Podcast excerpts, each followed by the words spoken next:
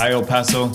Uh, welcome to Maspons MD, our show where we talk about Latino Latino health issues in our community, specifically for El Paso, but then applying it to the rest of the Latino community around around the United States. Uh, we're here broadcasting from Maspons Pediatric Gastro, and we're brought to you by FemiDoc, a mobile health app that empowers physicians, mental health providers, caseworkers, and insurance companies to improve the medical outcomes of the Latino community and underserved communities. Uh, we're joined today by a very special guest, one of the smartest people I know, definitely one of the nicest people I know. Uh, we go back way, way, way, way, way back. Uh, Dr. Jessica Calderon Mora. Uh, she was the number one student at St. Pius, the number one student at Loretto High School. Uh, she went on to Stanford University and graduated with a degree in human biology, I think it is, and then did a, a master's in public health in, in, San Antonio at UT Health Science Center in San Antonio. And she did her PhD at UT, UT Houston. And she is now a, a soon to be assistant professor uh, in, the, in the world of research, um, I think in the Department of Family and Community Medicine at Texas Tech, El Paso, uh, the Paul L. Foster School of Medicine. Uh, thanks, Jesse, for, for joining us today. Uh, we're going to talk. Yeah, no, this it's super awesome to, to see you, and especially now during this whole COVID time, it's it's great uh, that we're able to connect again. And we're going to talk about something called bias, uh, which you're an expert in. And I want so this the the people listening to us are just they're they're community members. There's some physicians. There's moms. There's there's dads and and kids watch watch this too. And and I I first got introduced to the world of bias. Well, in, in research papers, when I when I would research, when I would read uh, research articles in med school and you know and beyond, but I didn't really apply that to the outside uh, medical journal paper until you asked me a couple questions through you. I think you were doing a project, and you asked, um, I think about experiences during medical school. I think there were or something like that and just uh, to to to make this as a as a personal story um, I remember in my third year, and this is not a diss at all against my school. Okay, these are just kind of for the times, uh, so I don't want any kind of backlash from from this. But I'm just gonna I'll tell a story that during medical school and my internal medicine rotation, um, as a kid, I'd always wanted to be the kind of doctor that wore Jordans and wore a hoodie and, and just kind of was able to relate to just youth uh, because I think that it, it helps connect that kind of um, looking like a, like your patients. I think is a is a big deal in, in, in developing trust. And so I dress like that, like how I normally dress in the hospital, and I would wear a hoodie and wear my white coat, and I had some Jordans on. And the at the end of the rotation, the doctors evaluate the students and say, like, did you do well or did you not do well? And then they do some other commentary. And so I, I remember reading uh, about a year later because um, they they uh, the medical school when you're applying to residency they they pull all these comments from your all the doctors that, that you rotated with and they pulled commentary and i remember reading one and the doctor said that i was a that i was a hooligan and uh, and I shouldn't be dressing the way I dressed. And I actually did not. I I thought I crushed it in that uh, rotation, um, and I didn't do as well as I thought. And I wonder, and I and, and these kind of things kind of always kind of stuck with me. But when you invited me to be part of that research project, um, it was at that moment where everything kind of surfaced, and I was like, wow, I wonder if maybe maybe the way I dressed uh, impacted the way that doctor thought about me. And maybe it, it impacted other doctors' view of me because I did notice that when I get tired, uh, at least during that time, my accent get, would get really thick. And some some doctors, and one doctor in particular, pulled me aside one time. She was really nice, super nice lady, and really cared about me and cared about my career. And she pulled me aside and she said, Aldo, she was from Pakistan. And she told me, you know, you have to be really careful with how you pronounce your words and how you enunciate, especially during rounds, because you don't want to give off the wrong impression that that um, that you don't know what you're talking about. And I had never heard that before, and I was really grateful for her to give me that kind of feedback. And and so then that's kind of when everything kind of started coming together uh, in terms of like looking back at at my at my training. And i wonder if i could be if i could have been a neurosurgeon from johns hopkins right now. Uh, if i was who knows? But I'm, I'm happy with with how everything kind of shook out. Um, and so so anyway so our, our topic today is is bias. Um, and so thanks, thanks Jess for for being to talk to us about this. Can you tell us about like what it is that you do, and then a little bit about bias, and then how, and then we can get, kind of just take it from there. Sure. So, um, my unconscious bias slash implicit bias kind of uh, background is that I've been giving slash developed training for the past decade on this, uh, primarily for our faculty, staff, um, students, and residents, and so uh, it's just kind of learning a lot about it because it's things you don't think about. We have to understand that we all kind of have bias. That's kind of how we start off our conversation about this when we give our trainings. We remind people that, that there's a significance and evolutionary importance, right, to having bias. We have to know the fight or flight response. Why is it going to occur? Do you know? Is there something dangerous happening? Is there not? And so um, that's kind of the main message we give in our training to remind people that we all have these types of biases, but that we really have to become aware of them. And so, in the past 10 years of doing this, this is separate and aside from my public health cancer prevention research, but it, it kind of it does overlap with what I do because we're serving the underserved and there's a stigma, right, and a bias towards the underserved and minority communities. And so you can see bias play out in things from who gets into medical school all the way to who gets cancer treatment. And so we just kind of talk about different examples, different types of bias that people don't even recognize that we see in an everyday kind of thing Our kids experience it starting at three years old. There's so much evidence of, of kids experiencing it just at that age. Um, like, like what? What kind of things would you say like a three-year-old? So, so there's a study that shows, uh, actually it came out of, want to say Yale, um, that shows that when teachers were asked to um, say a, a, a, child with a black name, so they didn't even see the child, but they were given a more black slash African American type name versus a more non-Hispanic white name. And they were asked to say, hey, who has more aggressive behavior? They would watch the video and they were tracking their eye movements, and all teachers, regardless of their race and ethnicity, were focused on the black kids. So then they kind of changed it up and like gave them a vignette of like, you know, the kids struggling at home and it, it really was only if the teacher kind of looked like the kid, they were a little bit nicer. But this was resulting in pre-kinder kids being suspended because it was assumed that they were the ones, like they were the aggressors. Aggressors, yeah. Yeah, because they were black or African American. And it didn't matter sometimes that the teacher was also black or African American. And so it kind of goes back to, you know, the Department of Education has that kind of information. The amount of kids in pre-kinder getting suspended and they're minorities. So it happens from that age and so you imagine like how how does that play out when they get into grade school and high school and do they finish high school do they go to college and then all of that kind of because because these kind of things in school they end up tracking you for the rest of your career. So like if you have right so if you're like gifted even like this whole gifted and talented is that is that true? Is there like biases in that stuff too or not really? Um i haven't really looked at all of the, the literature on that, but I mean, I'm guessing there is because when you look at the roster slash list, it's a lot more. You're going to see a lot less minority type surnames, I guess you can say, than you would non Hispanic white names. So. And, and and and I think like for in, in medicine, um, and this kind of stuff, I think is just barely starting to come out a lot more that we're that as doctors we have this bias or this whole like pre i guess what, what would be the best way like just prejudgment of people without necessarily knowing like yeah i mean that's why it's unconscious right? Because right, so it's unconscious bias. Yeah. And and we do it a lot and I and I, I try to tell at least my family members and I'm and I, one of the motivators behind this is telling is is informing families how to be good patients in the hospital which is is weird. It's it sounds weird right? Because you're just like well you're in the hospital you're sick. Do your thing, be sick, and let the doctors take care of the rest, and the nurses take care of the rest, and the, the staff. But that's not how it is, right? There, there's always that.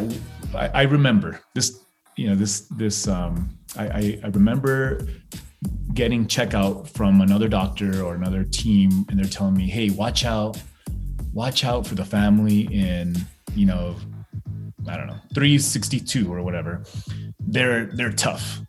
and and what ends up happening is that like they end up Im- implanting these ideas in your mind and you end up you know they get like oh they're combative or they're mean or whatever. And then you don't pay as close attention to those to those people to those patients. Right. And, and right? And so it's this whole prejudgment thing and then they end up suffering the consequences. And then you know what's even worse than that is some of those things are formed from like prior experiences right? So they can say in general as somebody that looks a certain way maybe they have tattoos all over they're going to be more combative. And it can be from a previous experience and so then they start kind of imposing that on everybody they see from then on the tattoos not even having an interaction with that person. So that's another type right of bias that we see. It's, it's not even that they had an interaction it's just they're going based off of prior experiences. And so we see that's that's a one type of bias that we see a lot of. And and w- would you say that in in like hospitals like so I, I read a study about if, if, you can kind of comment on this you talked about cancer screening. I read a study about um, how latinas are less likely to get cancer screening for like cervical cancer screens um, i think colon cancer screens. Um, that's one. And then there was another thing that I read about pain medicines, where that if you're if if you have broken bones, so they looked at this uh, um, this this one research article looked at multiple types of people, uh, ethnicities and and races that had broken bones, and looked at the amount of pain that the, you know they circle like from one to ten. What's your pain scale? They you know they put nine. Like so, they look at everybody who has nines, and based on their ethnicity, certain people uh, Latinos specifically, got less pain medicines despite having higher pain. So like they would 10, they were less likely to get pain medicines than people who were not Latino. Could you could you talk about that a little bit more about like that kind of stuff, these biases and, in treating patients, cancer screening? Yeah. So I mean, yeah. So for cancer screenings, we definitely see it a lot less, and it it happens where it's like a bias of the physician or healthcare provider kind of reading into that data and saying, okay, it already, we know you're less likely to do it. And sure, we've read up on the barriers, you know, cultural barriers that might play into it. So we're not going to recommend it to you. So that's kind of what we see when we have participants in our program who haven't gotten screened in a long time. It's usually a negative prior experience with their healthcare provider of, well, they never told me I needed it. I've never heard about it. Oh yeah, I'm 55, but they never mentioned colorectal cancer. They didn't, they just kind of, you know, oh well, yeah, you know what? I'm not taking all my diabetes medication. So that's what we hear a lot from our participants and our patients is that they're treated as somebody that's not going to take it seriously. So why why is it's not even offered to them? So that's what we see a lot of with the pain meds. that's a hard one. Um, that that's fine if you haven't come across it. I just I was just blown away that yeah. that these things happen. And and I've heard this before about about the cancer screenings. And we had personal experiences in our in our family of people having all the criteria to get screened for colon cancer and they don't get a colonoscopy. So it's it's amazing to me. And and so do you think that if you are of the same so like you know we're in we're in El Paso like most everybody were kind of similar. Mm-hmm. Is is is this something that's like in our community where there's that kind of bias where like if yeah do you see that here i guess you're kind of already saying you do you do see that um that yeah i mean we do see it that it, it, and sadly it is from people that look like them so i can't just say it's it and that's what i'm saying like it probably is that in medical school or in training they heard things or they read things that would that's data and so for people that are data driven that it's showing them that they're not going to get it that already formed a bias for them to say patients more than likely not going to get it. so yeah, they do face it here, and it's not just from doctors that don't look like them. It's also from from, from other healthcare providers that look like them. So so so there's a, a cultural. In, in have you know have you seen that the cultural aspect helps? Like if you're of, of similar background or similar messaging or messaging that you understand, does that help with with medical outcomes? So the funny part is it does, but it usually does at a lower level. So I work a lot with promotoras, community health workers, and at that level, it does because they're more likely to have built rapport with these patients because they come from a really similar background, right? Sometimes even the same neighborhood. And so for that, it's funny that our promotoras will recommend cervical cancer screening and then they'll go get it. But if the physician does, even though the physician's also Latina, they won't.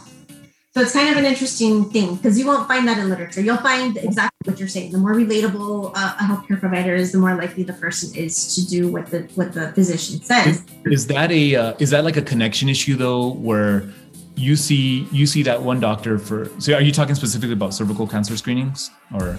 Uh, and then any, any, I mean, it's all yeah, breast, any, any cancer. Yeah. So mm-hmm. is that is that because um, you see your doctor like twice a year? versus you see a promotora every day or once a week or once a month.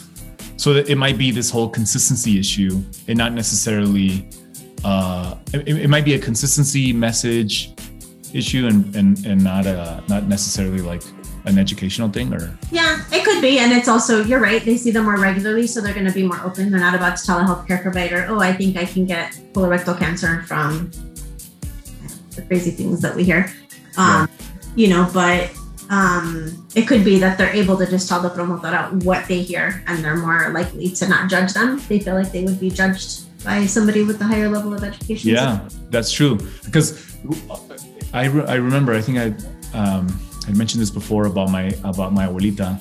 My abuelita would, I, I remember when she first got, she got cancer when I was little. So I was like 10. And I remember the doctor coming into the room and asking her a bunch of questions and she was just like just like she didn't want to answer for some reason and i i talked i i remember thinking i asked her later like you know how come you know if, if you know what's been going on how come you didn't say it what, what's been going on and she said that she, if the doctor was good the doctor could figure it out and I thought, what the heck? That was just so, so strange. And, and, I'm not sure if that is that something that you hear too when in working because your your research is like deep in the community kind of stuff. Like you're doing like, is that kind of is that kind of a thinking that you see? It is, yeah, that and it kind of goes along with the whole fatalismo and fatalism. You know what what's going to be is going to be. I don't need to hear any of this stuff. It's just going to happen. That's what's meant to be.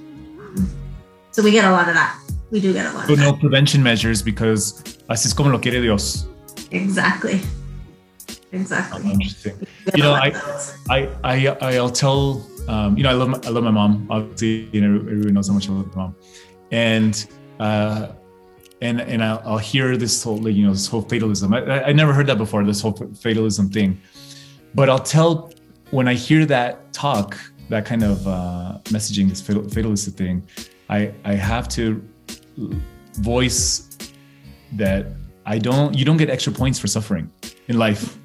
Like there's no I don't I don't think at least that there's someone keeping score and saying like la señora Reyes sufrió 10 veces más. Y la señora you know, la señora García vamos a dejar pasar a la señora maybe I mean I don't know but I, I don't I get a fast pass I don't know. get a fast pass and and so uh, one of the other things that I that I saw was that I was reading about um, was about more so death rates for people who get hospitalized, and and I don't remember the name of the study, um, but one study looked at for people of similar cultural backgrounds that if their doctor was of that same culture or ethnicity, uh, they tended to live. I think it was like five to ten times. They were five to ten times less likely to die than if they were different. Uh, have you ever seen any any kind of data like that? Any kind of research articles at all about about just like death rates or just medical outcomes in general? I think we talked about the colon cancer screen, but is there any other other things that you can think about? Um, um I'm trying. To, yeah, I mean like survivability in that. Yeah, survivability. Um, I can't say that I've seen it based on like what their healthcare provider is like, but it, it will be where they got their health education from there is some like data on that. Again, going back because again, I do a lot of work with promotora. So again, if it's somebody that is relatable to them in that sense, then it does somehow. We don't know yet what the mediating. So relatability, though, right?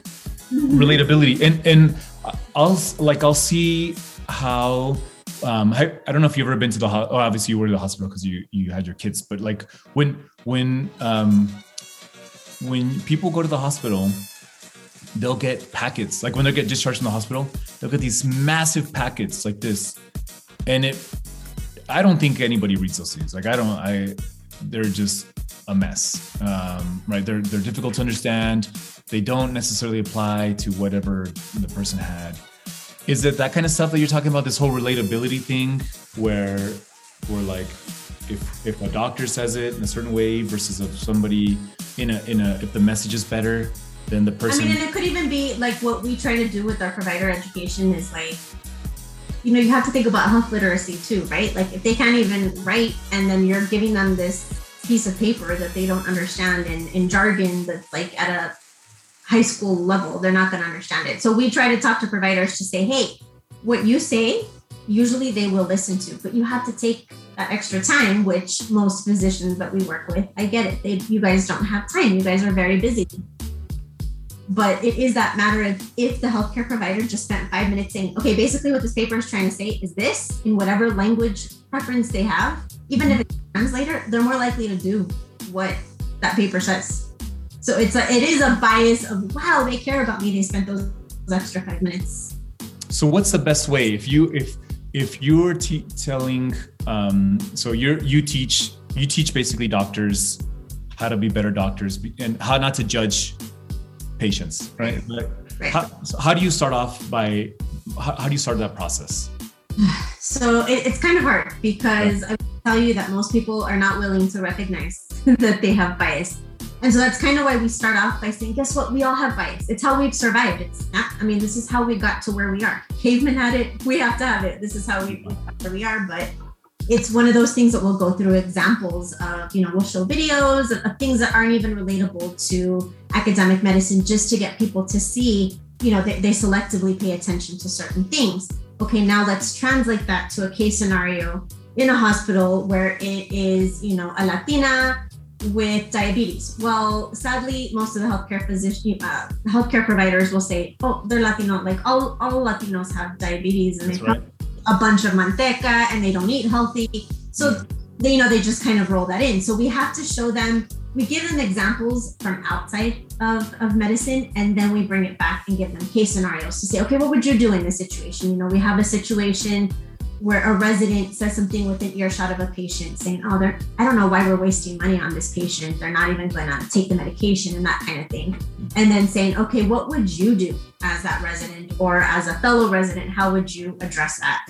And it's hard for people to come out and say, oh, I would do this, because then we start talking about power differentials and all sorts of things. But it's hard for them to even recognize that that's coming from a bias that's been instilled in something else. You know, it, it drives me nuts. It, it drives me absolutely bananas when people, when doctors are like, oh, um, you know, they're these uh, Mexican people. They're just they're they're big because of all they're the lazy. Food they, they're lazy in the food that they eat and and we just we talked to um, uh, Samir Morali. I don't know if you remember him or not, but mm-hmm. um, so he he talked about the very thing where like you know a lot of people if they're overweight, you know, they're a lot of times they're they're stressed out, they're working long hours, they're they're not sleeping that much, and they're eating what they can at the time that they can, and and maybe those aren't the best choices, but there's the the best choices at the time for them for their stress levels, and and all these things become like these ingrained biases like like you're saying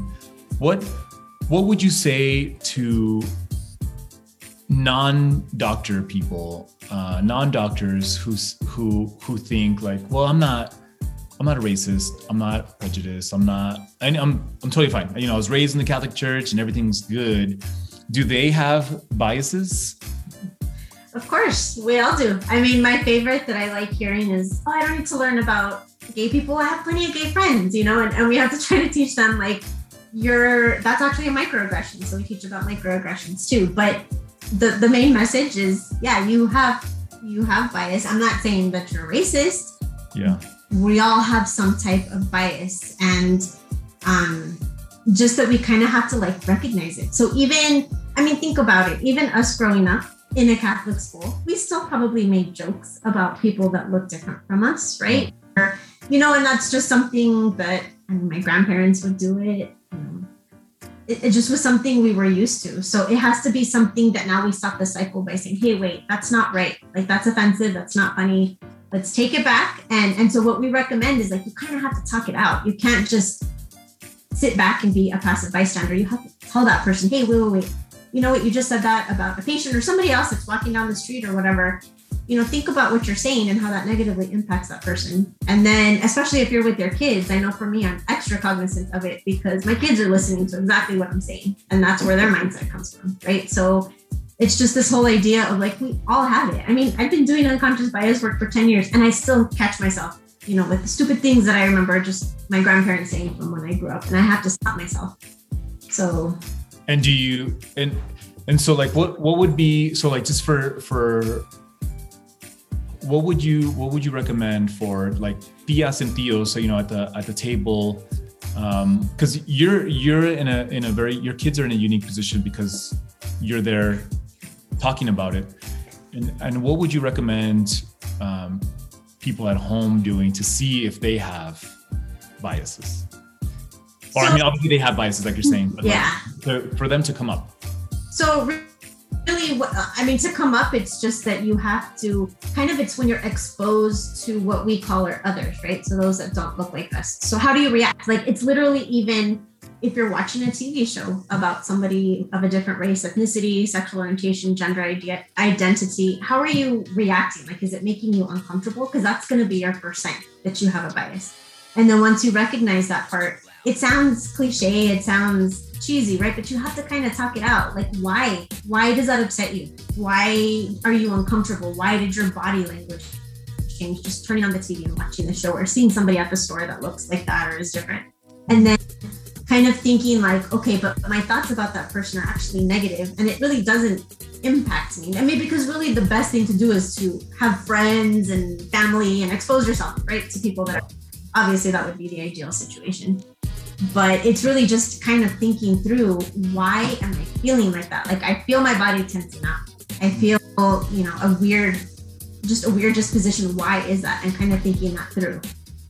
So that's kind of the, the easiest thing for anybody out there we I watched um when I so the other thing that got me really pumped up about about biases was uh, I I watched a video about so I got told a story about this police two two things. One, I got told a story about a police officer.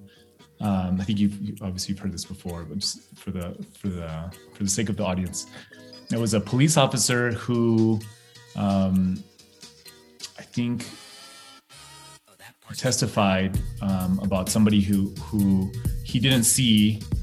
Somebody got went to jail. Okay, I can't remember the exact story. But somebody went to jail, and it was based on his testimony. And what they what the what the the Harvard School of Psychology or something or the psychiatric department they kind of reenacted all the steps that the officer did and proved that the, off, the officer couldn't possibly have seen what was going on. So what what happened was that the officer so they, they, they did an experiment. This officer was chasing was chasing uh, a criminal right? Just running after them. And then and they asked the police officer hey did you see anything going on uh, like no i just well turns out that there was somebody getting beat up uh, during the during the chase and that person was so focused on on chasing that that a police officer didn't see what was what was going on. The testimony was like, oh yeah, you know, it, it, it kind of got all messed up, and the, the person ended up eventually going to jail, and then they got reversed. And it, and then they the same department did a study where they looked at um, they they had like a group of five people passing the ball, right? Mm-hmm. And then they ask you count how many times the ball goes from the person wearing the red shirt to the person wearing the green shirt, and so you're like focused. Well, one, two, three, four, six, okay, 25. And they ask you, uh, how many times did the ball go from that person to this person? 25 times. Are you sure? Yes. And they're like, the, the answer is 25 times. Um, yeah, awesome. But did you notice that a big gorilla walked? The invisible gorilla experiment. Uh, yeah, so this the gorilla experiment, and so this gorilla walks through. I had no idea, right? And so this this where this whole uh, and I don't know exactly what I guess it's testing just like this whole focus thing where you it's just, a selective attention right so like attention yes. that we give with our faculty and it's funny because we'll do it like with radiologists and it's a CT scan mm-hmm. like okay what do you notice here and they're looking at like huge nodules right and like they're pointing yeah. out there's a goofy gorilla like in the middle of the CT scan and like 80% of radiologists miss that no way you're focused on what you're trained on so it, it's it, we all do it, right? Like you were asked to see who passes the ball from one color shirt. Yeah. So you're not looking at anything. So is there something this is just more for kind of like family activities as we're all doing this whole COVID stuff at home.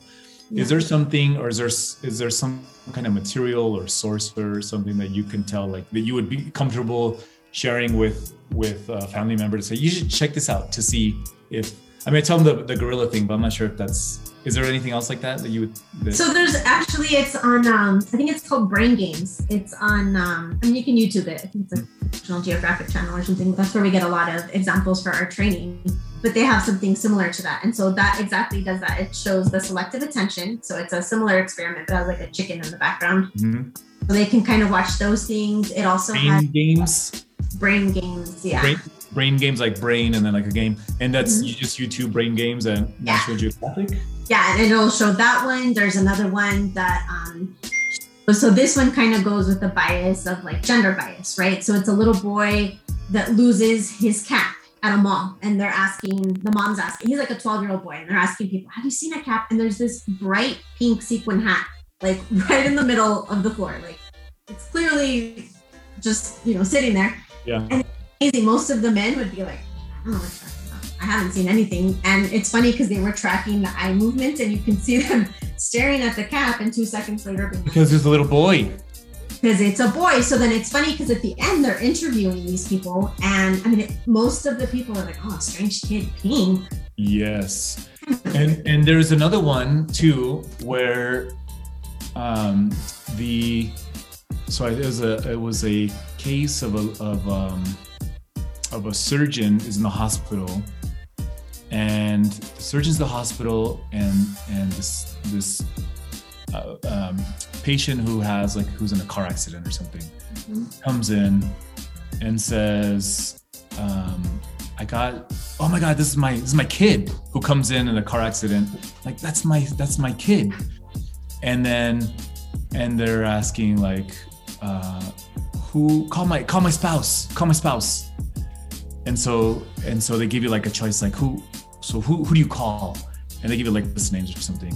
And and and i think most people uh think i'm messing up all these cases man. But but mo- most people think that they're like well they can't possibly call the husband because the surgeon's the husband so but it's actually the the surgeon is a female Mom. the Mhm. mom Mhm. and and I I had over I I was talking to somebody about um, this this was in the news too about uh, there was a, a picture of a couple and it said like billionaire remarries um, uh, re- remarries and uh, marries a teacher and so I, I heard some of the some of the comments are like oh man that billionaire uh, I can't believe he married that that teacher and is actually the female was the te- this was a Jeff Bezos Jeff Bezos ex-wife. Oh, there you go. Billionaire. She was a billionaire. Yeah. She's a billionaire, and and the dude was the teacher,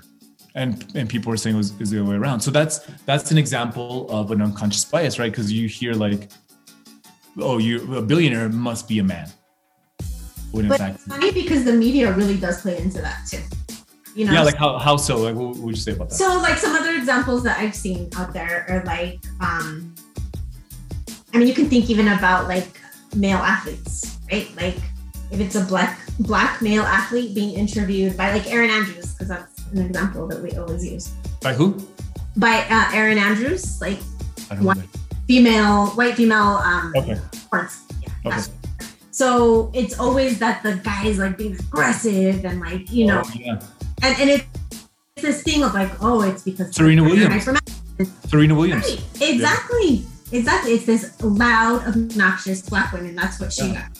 So it's it's this thing that we do where like we just tie all these adjectives to to people that we've seen described that way. And even what you're talking about, um, to the example you gave about the surgeon, and the way we tell it, it's a son and a father that show up from Oh accident. yes. Okay. Okay. Yes. And then it's amazing what people will come up with, like, oh well, they must be in a same-sex couple. Like obviously it's another man that's a surgeon, like he has two dads, or you know, it's it does everything so that the person can justify it's a guy, yes.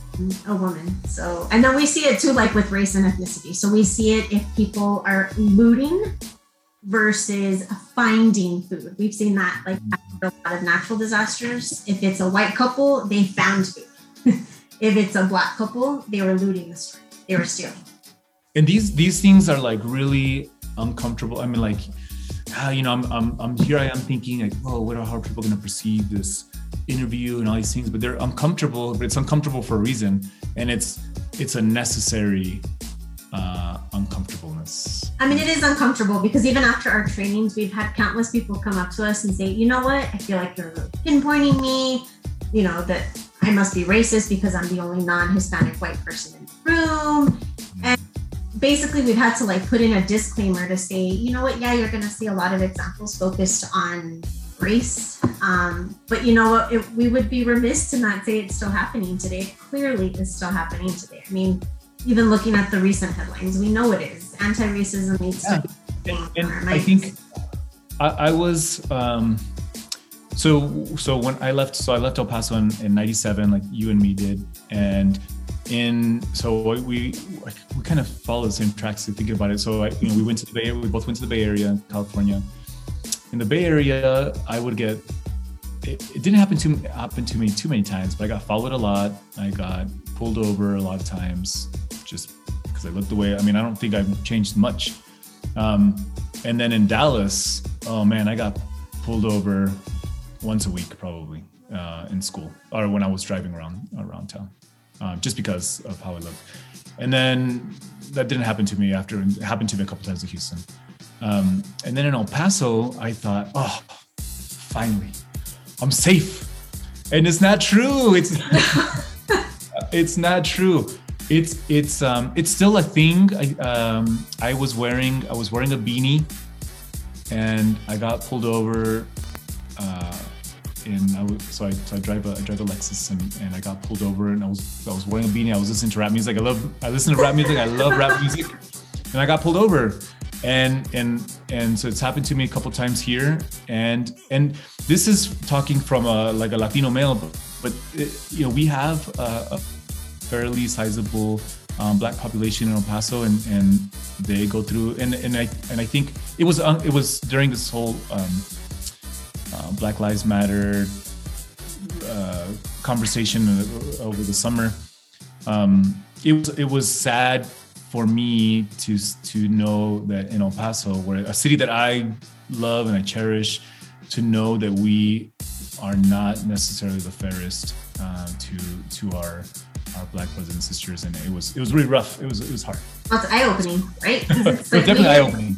I mean, I didn't grow up thinking like that, but then you realize. Oh, it was horrible. I was I was so sad. I was really disappointed, um, and and but I think it's all things that we have to just kind of. What are you gonna do? You have to face it. You have to face it and, and say that we have a, a bias, um, whatever, whatever it is, whether it's a racial bias or other, other things. And I and I think that it can only like you're saying, recognizing it make is the first step. Yeah, I mean, it really is like, and you basically have to admit that you have it. And to say that I'm sitting here telling anybody I don't, I would never. No, I have it too. I still have it. I still catch myself regularly. I mean, it's we're human. It's it's gonna happen but you just have to recognize how that makes people feel and, and what it's done. I mean, look at all that's you're talking about the Black Lives Matter issue. Look at look at the harm it's done. It's, it hasn't moved our country in a good direction. So we really need to kind of, on a smaller scale, think about it in our families and in our little, you know, households and that kind yeah, of. Yeah, and, and I think like from because we're in the medical field, I think that there's there's you know there's all this like medical medical research coming out now how much harm we're doing uh, to to patients because we have this this bias and i and i think that from a, as, as a technologist i guess as somebody who's really into technology and and um, trying to work on uh, at least our, our, whole niche is kind of discovering this whole cultural competency and and uh, this cultural alignment and improving medical outcomes there's also this whole thing of of if if we follow the status quo, that even through technology, there's possibilities of introducing biases in technology too. I don't know if you have if you see anything across that. Eh, could you, comment a little bit? I don't know if you've seen. So anything. I mean, I think when I think of that, I think mostly of our our um, LGBTQ plus brothers and sisters, we see a lot more bias towards that. Um, I know ever since I've started working in the diversity arena, i am much more aware of when I get an intake form at a doctor's office and it asks me for gender and it just says male, female, and I have no other option, or yeah. I don't preferred name versus my legal name or um, even at some places, like some pediatrician offices will give you pink versus blue forms for your kids. I mean, I, I, that's really where I see the bias. And I do have a good friend that is a transgender woman, and I have a lot of friends in the peer community that will say, you know, we, we don't go, they're in the healthcare field, and they'll say they, don't go to the doctor because of, of stuff like that. They've been called by their dead name, or they've been, you know, by their what name? So their dead name, a transgender individual, their dead name is their name given at birth, not the name. It doesn't align with the gender that they identify. Oh, not the name that they've that they've taken on. Right. Uh, and that's like super yeah. offensive to them, you know. So and it'll be like, I don't care what it says on your chart. Your ID says this. That's what I'm going to call you. But mm-hmm. you know, or asking just like weird questions about anatomical parts that have nothing to do with the reason that they're there. So Oh yeah, yeah, yeah. And and you know, like there's there's uh, I mean, I guess I guess like from a from a personal side, this like this whole this the transgender conversation i guess it's coming out more mainstream i guess for me it's there's always it's always been a medical there's there's always a medical part to it and i don't know why it's so controversial um, I guess I understand that people are uncomfortable with it. But yeah, I think that that's really what it boils down to. I mean, even having this conversation with my dad is always like a triggering one. You know, like let me try to explain this to you. Yeah, it's, no, it's tough.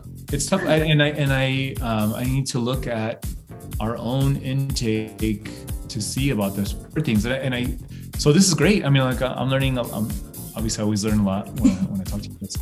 Um, so that's that's something to definitely keep in mind about about the colors. We don't do that in our office about colors like that. Um, but the preferred name that's that's a that's yeah, preferred name pronouns because also you have to keep in mind. Uh, like I just had a meeting this morning, a Zoom meeting, and um, this individual's um, preferred pronouns were they there, and they had it right there on their Zoom name. You know, uh, Dexter, and it had they there or whatever. It had it had their preferred pronouns and my colleague at the end said, Okay, goodbye, ladies. Nice to see you. And she got off and she was mortified, like, Oh my gosh, I can't believe I just said, Ladies, I, I know that you know their preference is there. And I said, You know what? Honestly, what I've learned in my world is the fact that you care after is more important than the fact that you made a mistake because we all do. I've done it. Yeah. You just, just have to admit, like, we all, you just can't be insensitive about it, you know, and then but then we've heard when we give trainings like, oh my gosh, they what you know will want extra sensitive care. Like, no, that's not what we're saying. We're just saying you respect that person. Like with the whole preferred name, we've had a lot of pushback on that. Why do we give preferred name? And my argument is always, you know what? I know a lot of people that go by their name, not by their first name. Yes. Isn't it the same thing? Like, I'm not asking you to do anything extra. You're just asking them for their preferred name when you call them up. You know. Right. Yeah, it's a good point. That's a that's an excellent point. We we you talked about your you know you're talking to your dad and having conversations with your dad and um, other family members. Are are there things that you think in your conversations with them that are like pervasive? Like I don't know if it's like an El Paso wide thing or some kind of pervasive thought that you think, if only I could change this one way of viewing things, then maybe we'd be better off as a as a community. Oh, that's hard. I feel like it's so inculcated in our culture. Like we're so old school. I don't know how else to explain it. Right? Yeah. It's just this thought of like, I mean, my grandparents were were discriminatory against black people. That you know, like even though my Nino, my godfather, is is black, there was always that conversation. Oh, but you know, he's the exception because you always hear that too, like that. Yeah. Follow the mold, right? Um, so it really is that, like, and, and I think what it boils down to now that now that we're having this conversation is just to kind of keep an open mind. Like, it doesn't mean that anybody's trying to like be extra sensitive or anything like that. It's just keeping an open mind that everybody has their own experience in life. And if we were just all more open to that, I think we would come from a, a a place of like, okay, I'm gonna be more accepting of you. It, it doesn't, and it doesn't have to affect you personally. You know. And, and, and I think because we're, we're in the health space, and this like this whole like health topic for Latinos thing is like, if if you're aware of it, then at least you know that you're gonna give the best care that you can to your patients or to your to, to the patients who depend on you because that's what they deserve, regardless regardless of their race, regardless of their preferred pronoun, regardless of if they want, you know, whatever it is, the obligation is always patients first. And do no harm. Do no harm. Yeah, absolutely. Above all, do no harm. That, that's that's definitely the the, the creed the, the medical profession professionals follow. And we should all always follow. Um, I, Jesse, I want to be sensitive to your time. I know we, we've, we've been talking for, no, for no. a while. And, and talk about this forever. there's this there's this thing where where, where you have this uh, segment of the show called dichos dichos de abuelita. Mm-hmm. Is there is there anything that you that you can remember from your childhood? It doesn't have to be like bias related, but if you do, awesome. But is there any any dichos from your abuelita or your family members that you that you can think of? I don't know they used to say, just in general. Anything. Mm. Let's see. Uh, oh my gosh, I'm blinking. Give me some and then I'll. So there's, you know, just one a popular one is that no hay, no hay mal que por bien no venga, right? So there's always, you can know, there's no wrong that doesn't have a, a good side. And yeah. I think for this would be would be kind of appropriate because recognizing the wrong. But so so every, every I always have this like dicho, and when I when I say it out loud, and it just makes so much more sense um, and how just how like salient and sage the, these dichos are because you know talking about biases that it's it's a it's a it's a it's a thing that we all have right from from learning from you of what of what of the of the conversation that, that you share with us is like we all have these biases and it, and it might be perceived as maybe wrong but recognizing it is the right. And and so then you can you can always write these these biases but the first step is just being aware that we're not number one not everybody has to look like us. Number two is that if if we're uncomfortable and maybe not just like look like us but even just talk like us or think like us think like us all these things make us all the better because we imagine man, imagine if everybody in El Paso was just like me, it'd be pretty boring. It would be the most annoying. it'd, be, it'd be the most annoying city. Uh, and it's great, like having these differences makes us makes us significantly significantly better. Um, and that's why I love our community because we truly are, you know, a melting pot of somebody like me who's like a fourth generation El Paso, and you have first generation, you have, yeah. you know, I mean, that's what I love about being here. You know, it's interesting. So I heard somebody say they don't like the term melting pot because everything comes in one. Everything becomes one. They prefer salad. Yeah. and it's funny that you say that because I remember yeah. like before, like, oh, I'm colorblind, melting pot, and now I'm like, yeah. no, oh, like it's true. We don't. You can't melt. You don't want to melt because then you lose your identity, right? Like yeah. we be a salad with very distinct pieces and colors. Yeah. That's okay. And I, am totally yeah, it's funny because people now with the colorblind, I'm like, no, no, doesn't doesn't play. Doesn't exist. You can't be colorblind. I mean, you no just, way. No. Yeah. So so anyways, now I'm like, let's just be a salad. I. Nice, nice, tasty, healthy salad. Every every time on these talks, I'm trying. We we have to as a city because uh, we're talking about salads. I got I'm, I'm hungry now. We have to as a city work so hard to eat better. Uh, Dr. Morelli told us last week about eating better. I'm, I'm doing this thing called Skarsgård Farms. I don't know if you've heard of this. Um, so this produce is so awesome.